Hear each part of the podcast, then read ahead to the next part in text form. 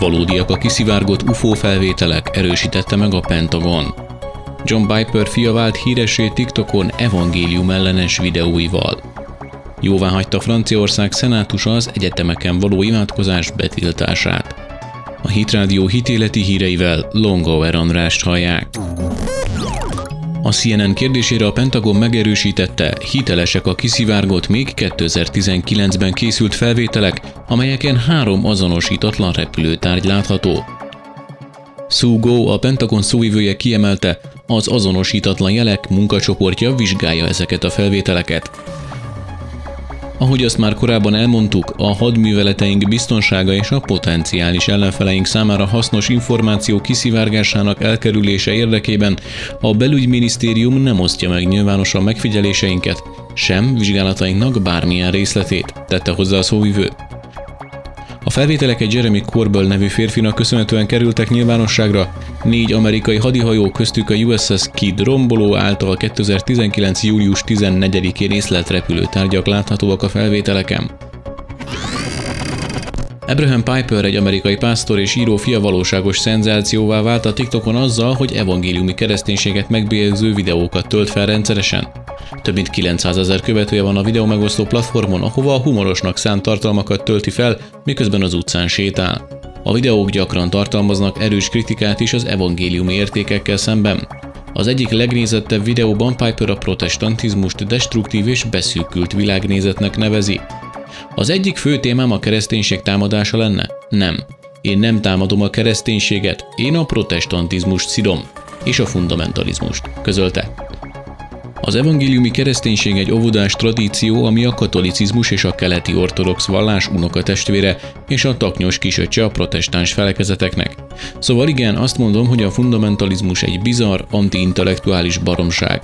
De ezzel én nem támadom a kereszténységet. A kereszténység egy nagy család, csak azt mondom, hogy az egyik gyerek kisé rosszul viselkedik, és a család nagy része egyet is ért, fogalmazott. Piper eredetileg puzzle tervező, művész és társalapítója egy középkategóriás digitális cégnek. Tavaly novemberben kezdett csak el videókat posztolni TikTokon, ami rövid idő alatt milliós nézettséget hozott. Videóiban szintén kritika alá vonja evangéliumi neveltetését, a Bibliát, a feltámadás csodáját pedig bowlinghoz hasonlítja. Abraham apja, a 75 éves John Piper leginkább a szigorú kálvinista értékeiről ismert és arról, hogy 33 éve vezeti a Bethlehem baptista gyülekezetet. A 39 éves Abraham Piper-t kizárták apja gyülekezetéből 19 éves korában, mert nem ragaszkodott a gyülekezeti értékekhez. Négy évvel később visszamehetett, azonban később újra elhagyta a gyülekezetet és azóta nem is tért vissza.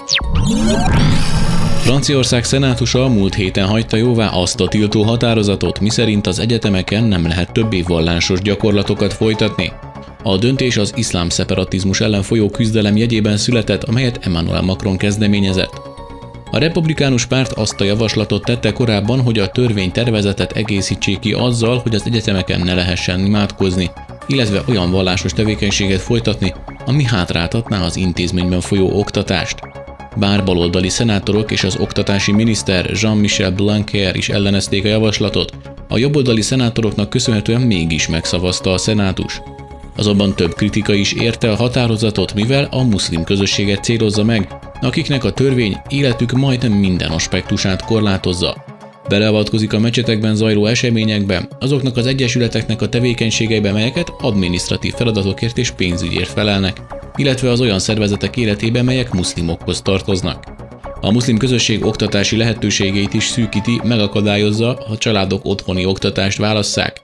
A törvény tiltja, hogy a betegek nemi alapon válaszanak orvost maguknak vallási okból kifolyólag, és minden köztisztviselőnek kötelezővé teszik a világi oktatást. Több emberi jogi szakértő azt is kiemelte, hogy Macron vezette hadjárat ugyanon muszlim radikalizmus célozza, azonban majdnem minden vallási felekezet jogait és vallásgyakorlási jogait is sérthetik ezek a jogszabályok, így például a keresztényekét is.